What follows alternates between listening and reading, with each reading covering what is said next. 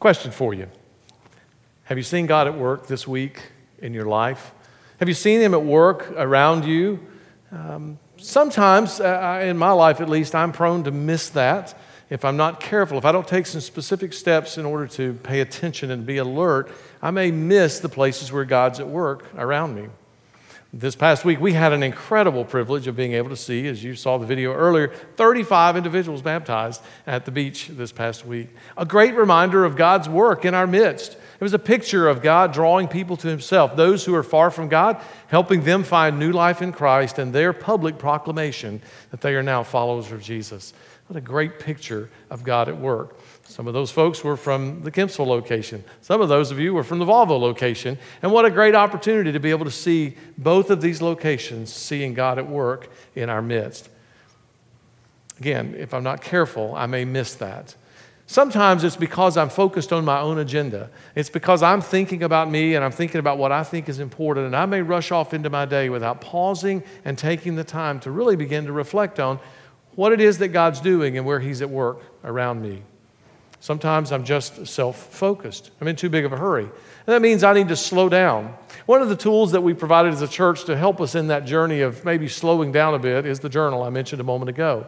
I hope you have this already. I hope you've picked up your copy, and I hope it's not collecting dust on your shelf, but each day you're picking it up and you're spending some time reading the text and you're beginning to make some journal notes about your observations about what God is saying.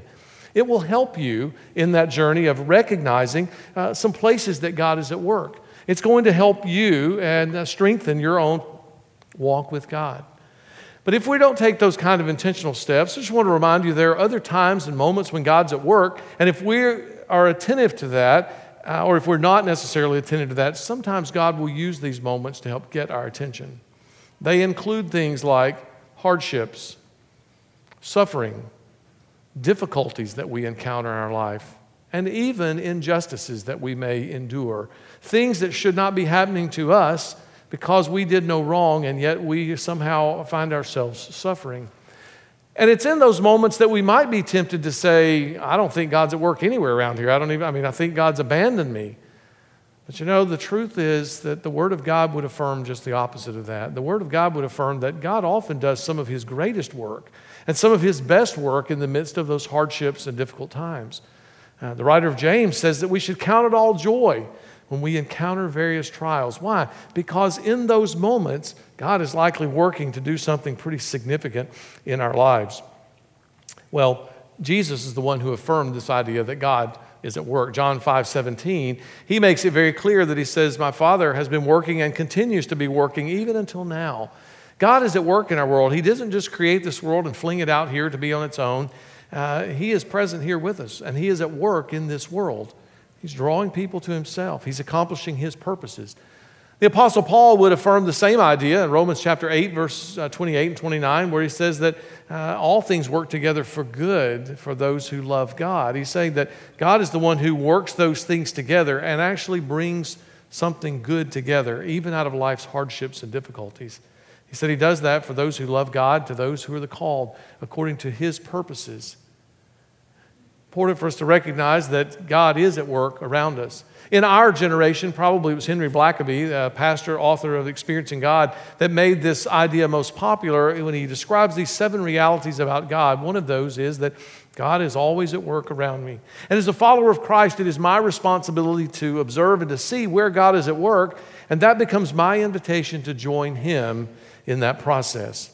Well, today, I believe that God has uh, for us uh, an opportunity to see more clearly where He is at work and how He is at work in the world around us. I read a book recently uh, by a young man named Ben Malcolmson.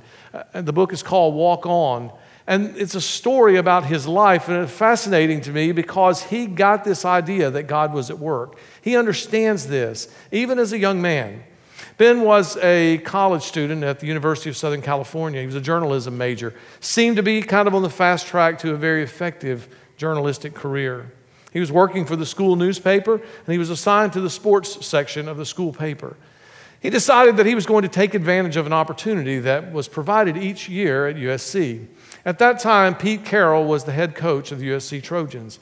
And he offered an opportunity each year for college students who had an interest in doing so to make their effort in walking onto the team. They would host a, a, an extended series of tryouts, and these people would go through this regimen of being evaluated, and some of those men would be chosen to be on the football team as walk ons. Ben thought a great angle for a story would be for him to go through that journey. He thought, well, I'm going to go through this process as if I'm walking onto the team, and then I'll write a story from the inside about the experience of doing that. Much, much to his surprise, when the roster was posted, his name appeared on the roster. Ben made the team. He had no intention of making the team, he just wanted to write a great story. He said that after he came to realize that this was not some kind of joke that one of his friends was playing on him somehow, this really was the real deal. He had made the team. He said that he fell to his knees and he just recognized in this moment that God was at work in this situation. And he said it was as if God made clear to him that, he said, Ben, there's a greater purpose in your being here. This is not about a one column article written one time to be read by a few people and forgotten about. There is something much bigger going on here. I want you to hear what he writes near the end of the book.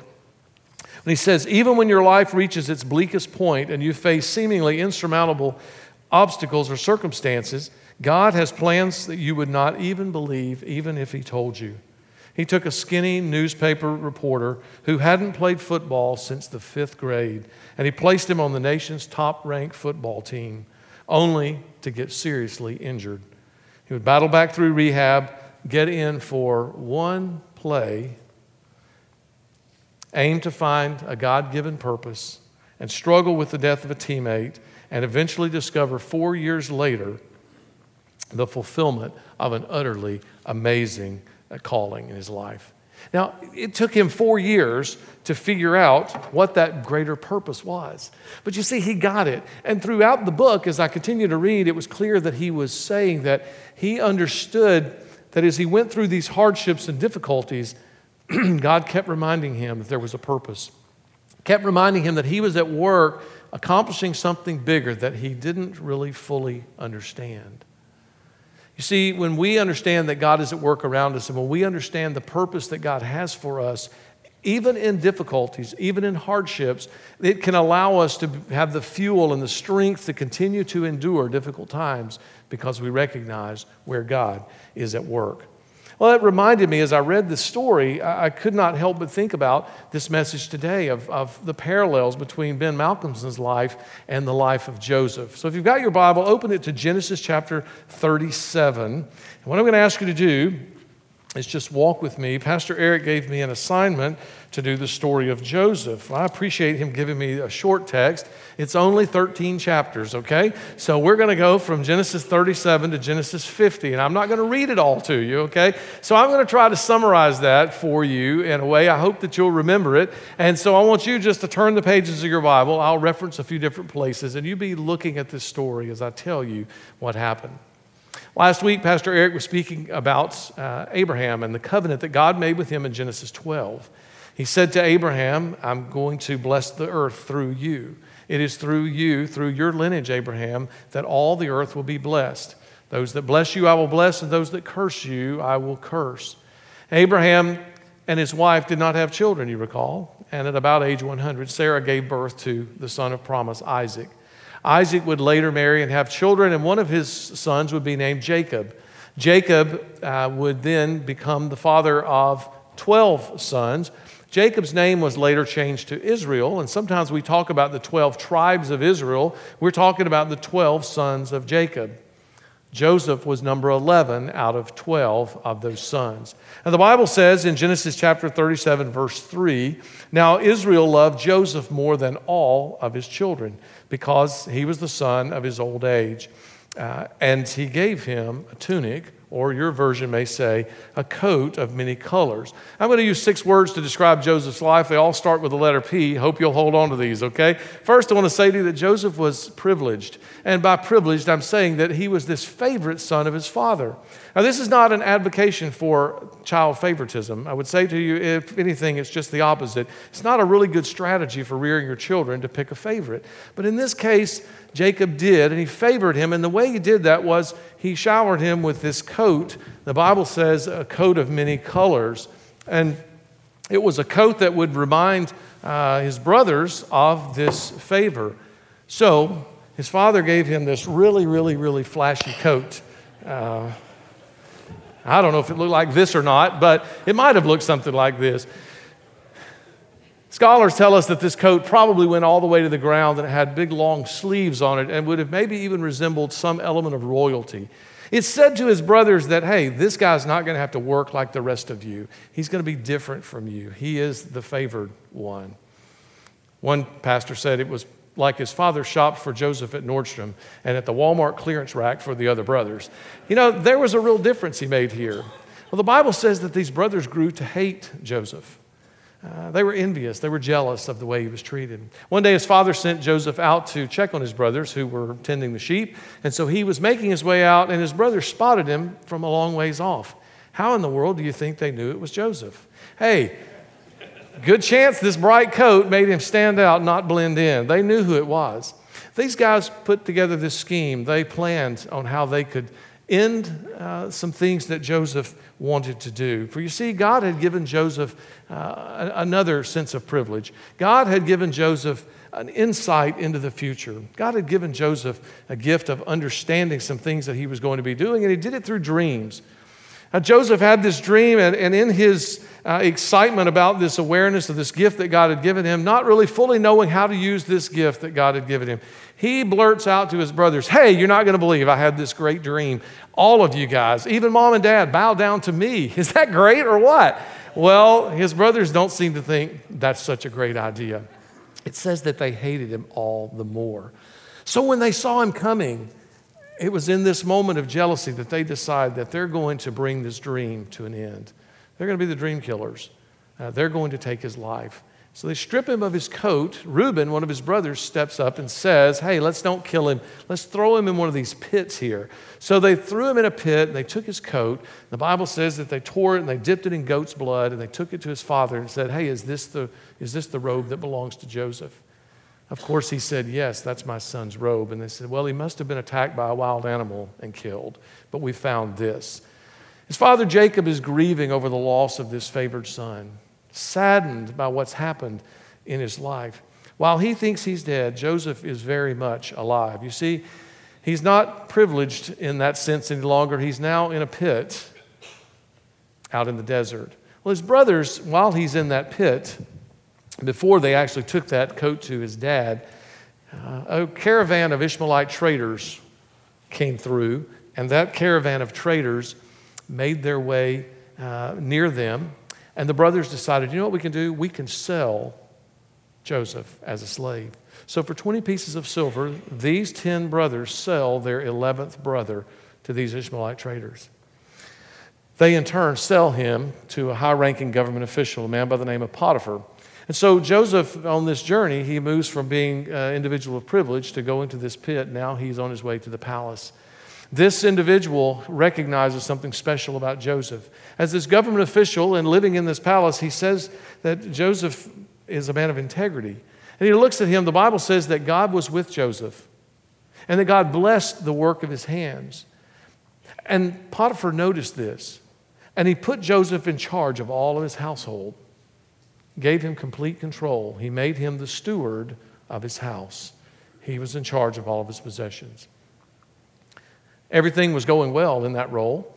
Joseph's back on top. Even though he's a slave, he's got some authority and some power until Mrs. Potiphar shows up. Potiphar's wife shows up, and she has an eye for this young Hebrew slave. She desires him for herself. The Bible says that she makes certain advances toward him. Not once, not twice, but day after day after day.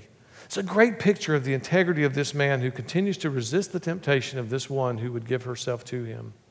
That's what she wanted to do, and he resisted. One day he arrived at work and he got to the household, and the house was empty except for Mrs. Potiphar. She was the only one there. The Bible says that she grabbed him and pulled him to herself. And in so doing, Joseph fled that moment. He ran away, and his cloak was torn off of him. She's holding it in her hand, and in that moment, she too becomes a schemer She becomes one that schemes and puts together a plan for the destruction of this young man. She's not going to be scorned by his rejection. She tells her husband, Potiphar, that young Hebrew slave you brought in here tried to take advantage of me. He ultimately sends him now to prison. Joseph finds himself in prison for something that he did not do. It was not um, what he had done, it was what he had not done. And so, in this moment, Joseph, uh, we learn something else about him. The Bible says that, again, God was with him while he was in this prison. And God's hand of favor was on him, and he gave him favor with the chief warden. The chief warden saw these things in Joseph. He said, I'm going to put you in charge of all the prisoners here in the prison. It was there he would meet two additional men. He met the butler and he met the baker that had formerly worked for Pharaoh. Both of them, we don't know why they were in prison, but they were there. And in the course of their meeting, they told him their story about some dreams that they had had. Each of them had had a dream, and in their dreams, they could not understand what they meant. Joseph shares with them that the interpretation, the understanding of dreams belongs to God. He will do what he can to help them. He tells the first the meaning of his dreams that he's going to be restored to his place of service. The other hears a good report and he says, Hey, what does my dream mean? And when he asked him that, Joseph, again, a man of integrity, tells him the truth. He said, Your dream means in three days you'll be executed. Both of those dream interpretations did indeed come true. Joseph asked for one thing of the butler.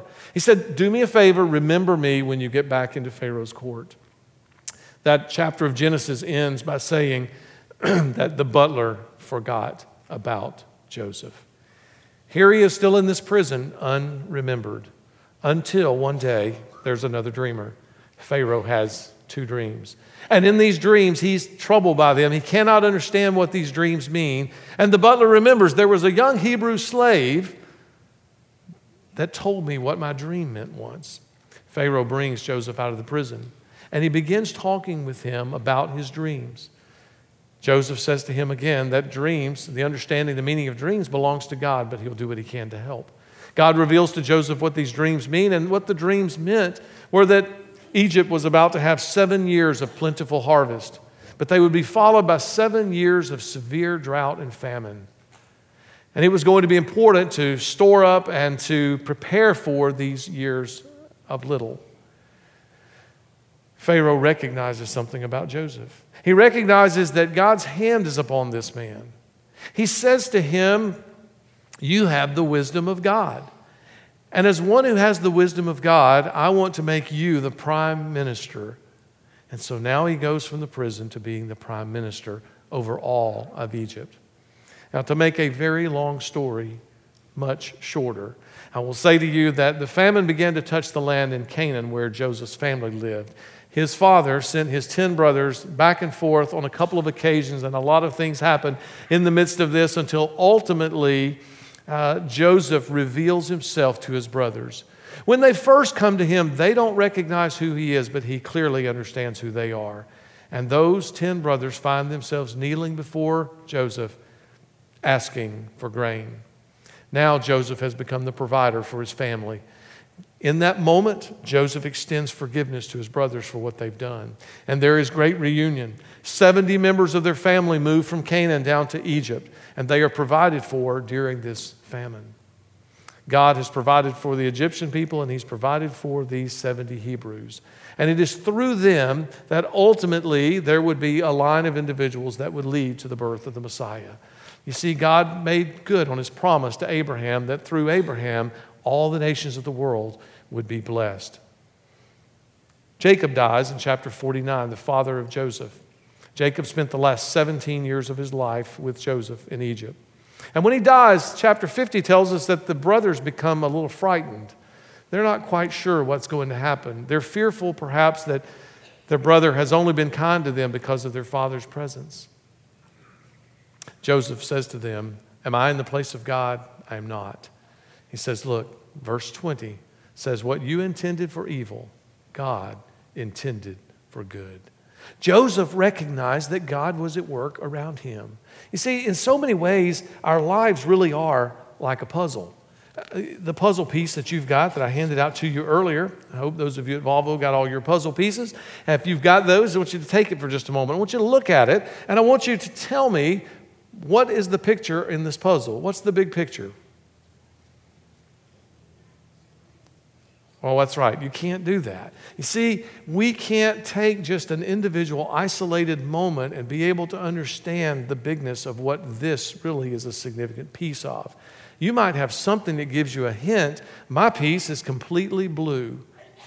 Doesn't tell me really anything. You see, without the box top, it's, it's impossible for me to make sense of this.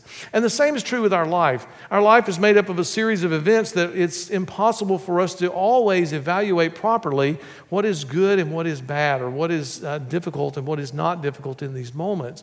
Only when these pieces of the puzzle come together are we able to see the big picture of what God is doing all around us. Now, that might be illustrated in a humorous sketch I saw years ago on a great classic TV show hee haw. Uh, there was a moment in this show of um, uh, in the barber shop where the barber says to the man in the chair, he says, Hey, you might have heard about the tragedy with my uncle. And he said, No, what's that? He said, Well, my uncle died. And he said, That's bad.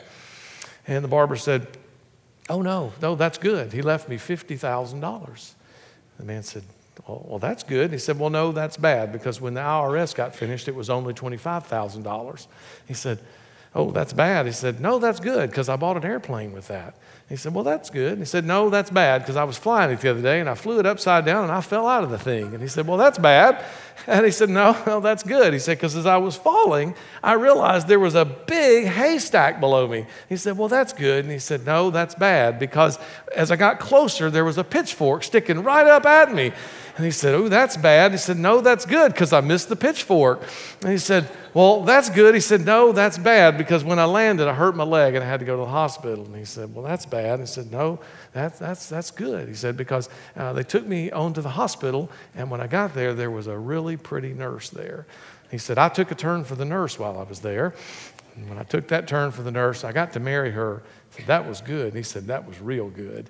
Well, you see, it's a silly way of us saying that, but understanding that we really can't tell in our own lives, just in a single isolated moment, all the bigness of what's going on here. It is true for us that as we look at our lives, being somewhat like that puzzle, and we work to put it together to begin to see what God is doing, most likely each of us do the same thing.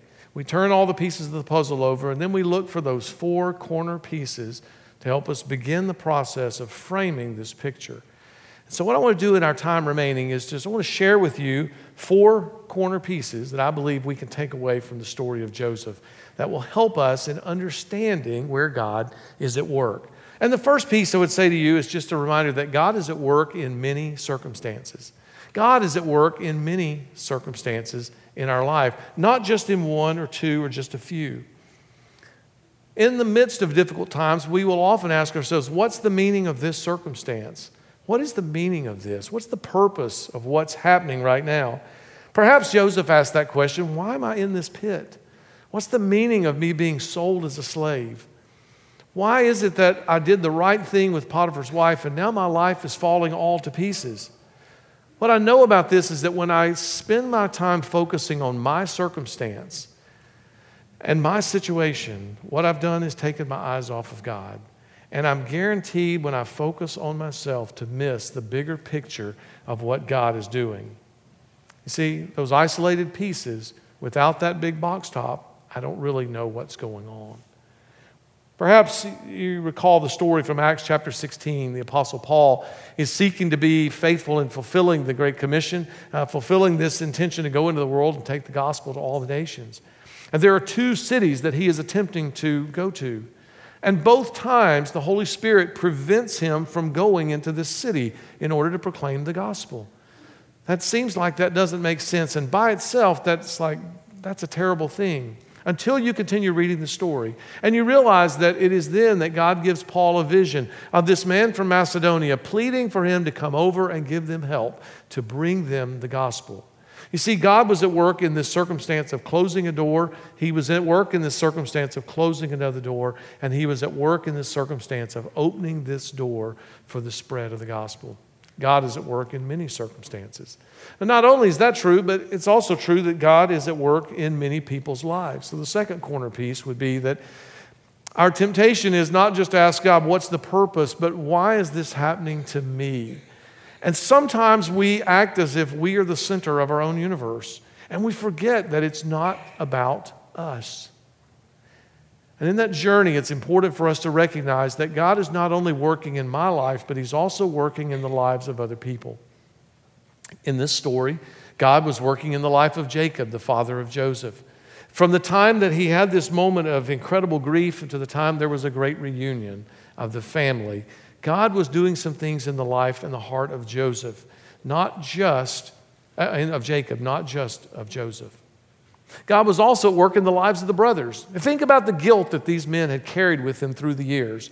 They sold their brother into slavery.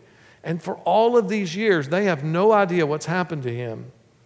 They're carrying this with them. As you read the story and as it unfolds, you begin to understand that it's in that journey that God brings them face to face with their own understanding of their sin, of their wrongdoing. They need to acknowledge what they have done. They also need to receive the forgiveness of their brother. God's at work in the lives of a lot of people, not just in my life, and it's important for me to recognize that. The book of Acts records another interesting story of a man named Stephen, the first martyr of the Christian church. He is, the life is taken from him simply because he publicly proclaims the gospel. And it might be easy for some to think that those people who carried his body to his tomb to be discouraged and to think, what a fruitless life, what a waste, what a tragedy. And yet, when we continue to read the rest of the story, what we find is that there was another person that God was at work in their life. There was a man, a young Pharisee by the name of Saul. The Bible says that he was watching over the coats of those who were throwing the stones at Stephen and taking his life. No doubt in this moment, Paul, Saul, hears the gospel proclaimed by Stephen. And God uses that to till the soil of his heart because it will not be long until he will come face to face with Jesus and his life will be transformed. His name will be changed from Saul to Paul. He's going to become an evangelist, a missionary, a church planter. He's going to be used by God to take the gospel to the ends of the earth. You see, if we just look at the moment of Stephen's life, we might say tragedy, but if we back up and look at the bigger picture, we see that Stephen became a significant part of the conversion of Paul. when we look at this story of, of Joseph, um, we, we recognize that not only is God working through people's uh, circumstances in people's lives, but He's also working to accomplish many purposes. There's several things that God is doing, uh, the things that He wants to accomplish in the lives of the people in this story. God is bringing about reconciliation. Uh, think about this family. There's enough dysfunction in this family to fill a number of psychology textbooks. There is favoritism. There is hatred, there is bitterness, there are plots of murder uh, that are a part of this family, uh, there's deceit, there are separation. This family is fractured. If you think your family's messed up, just read about this family, okay? You're not as messed up as they were. And yet, in the midst of this, God is at work to bring about some specific consequences that He wants to bring about. And He reunites this family in an amazing way in the end of this story. There are other consequences that he's bringing about. He's growing some people up.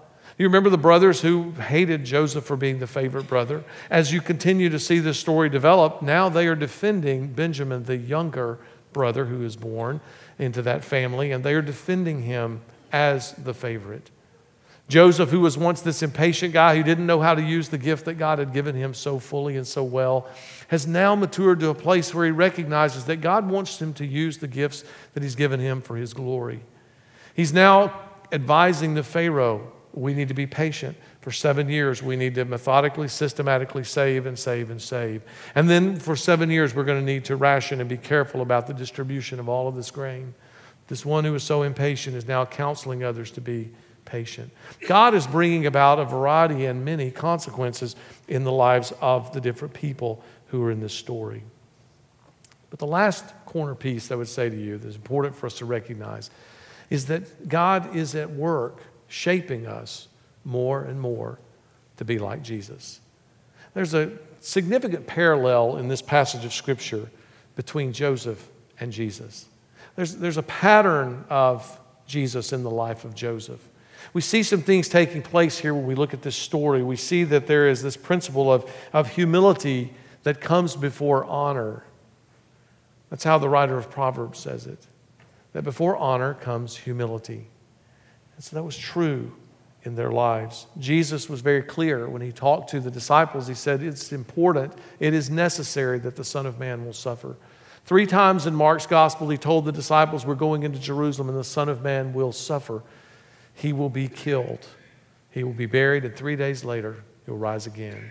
Jesus knew that he was going to suffer on the behalf of you and of me. See, it's a reminder to us that our lives are going to contain moments and spots that are going to be very dark.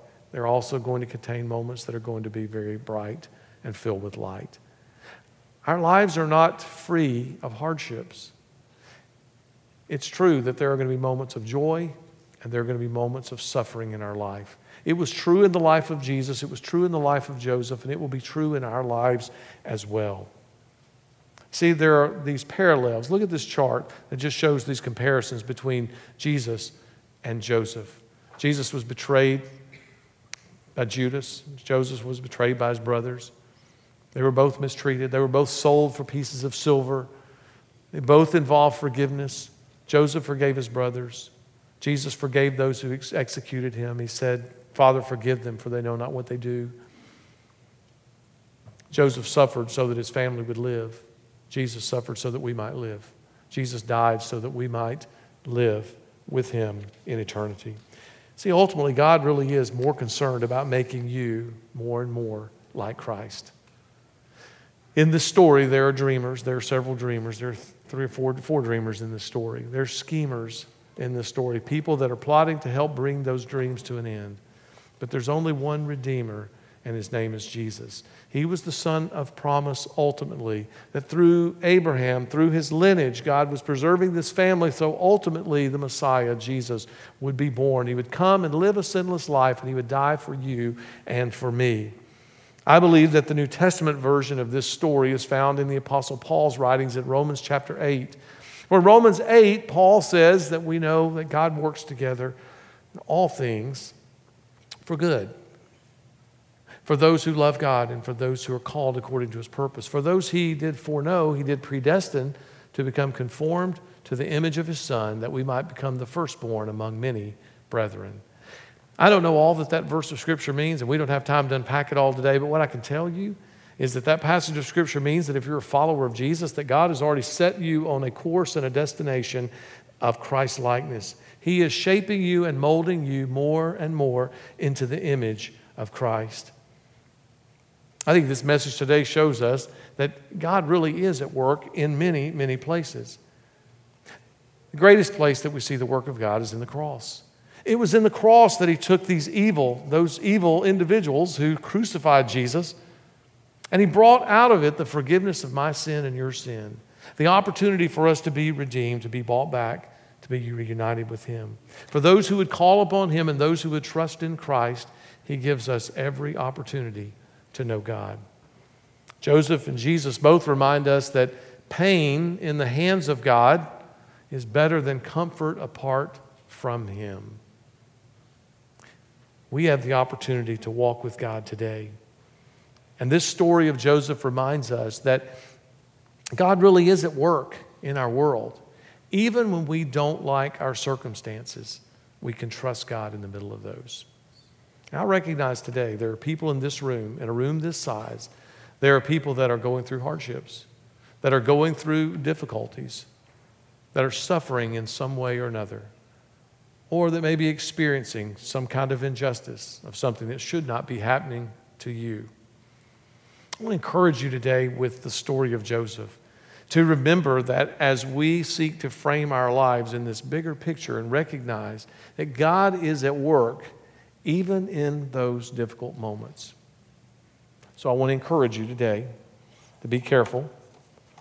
Be careful not to be too quick to judge a moment for how terrible it is or how great it is, for you don't know all that that moment contains.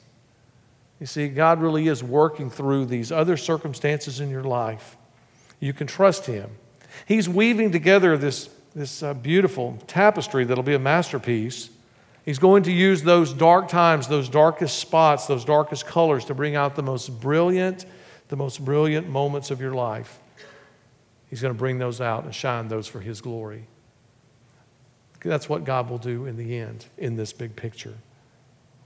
So if you don't know Jesus today, I want to also invite you to consider with me that God might have orchestrated these moments to bring you here to this place so that you might hear the gospel. That you might come to understand God's love for you, Christ's sacrificial death for you, giving you the opportunity, because of his death, burial, and resurrection, for you to be able to have life eternal. However, it is, whatever it is that your circumstances and your situations are that you face today, I want to encourage you to recognize that trusting God is your greatest opportunity today. Let's pray.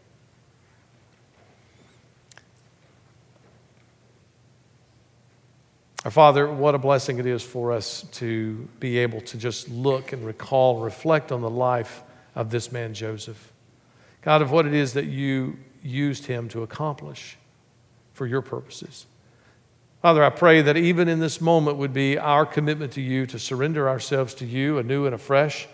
God, that you would use us for your glory and for your purposes. I pray, Father, for any person who might be in our midst who does not know you, God, who is separated from you. I pray that they would come to see, uh, that you would open their eyes to help them see the hope that is found in the gospel. I pray, God, that they might call upon Christ that they would be saved in this moment. Father, would you uh, help each of us to be encouraged this day that you are at work around us? Give us eyes to see where you're at work, ears to hear what you have to say to us, and God, hearts that are willing to obey everything that you lead us to do. For it's the name of Jesus that I pray. Amen.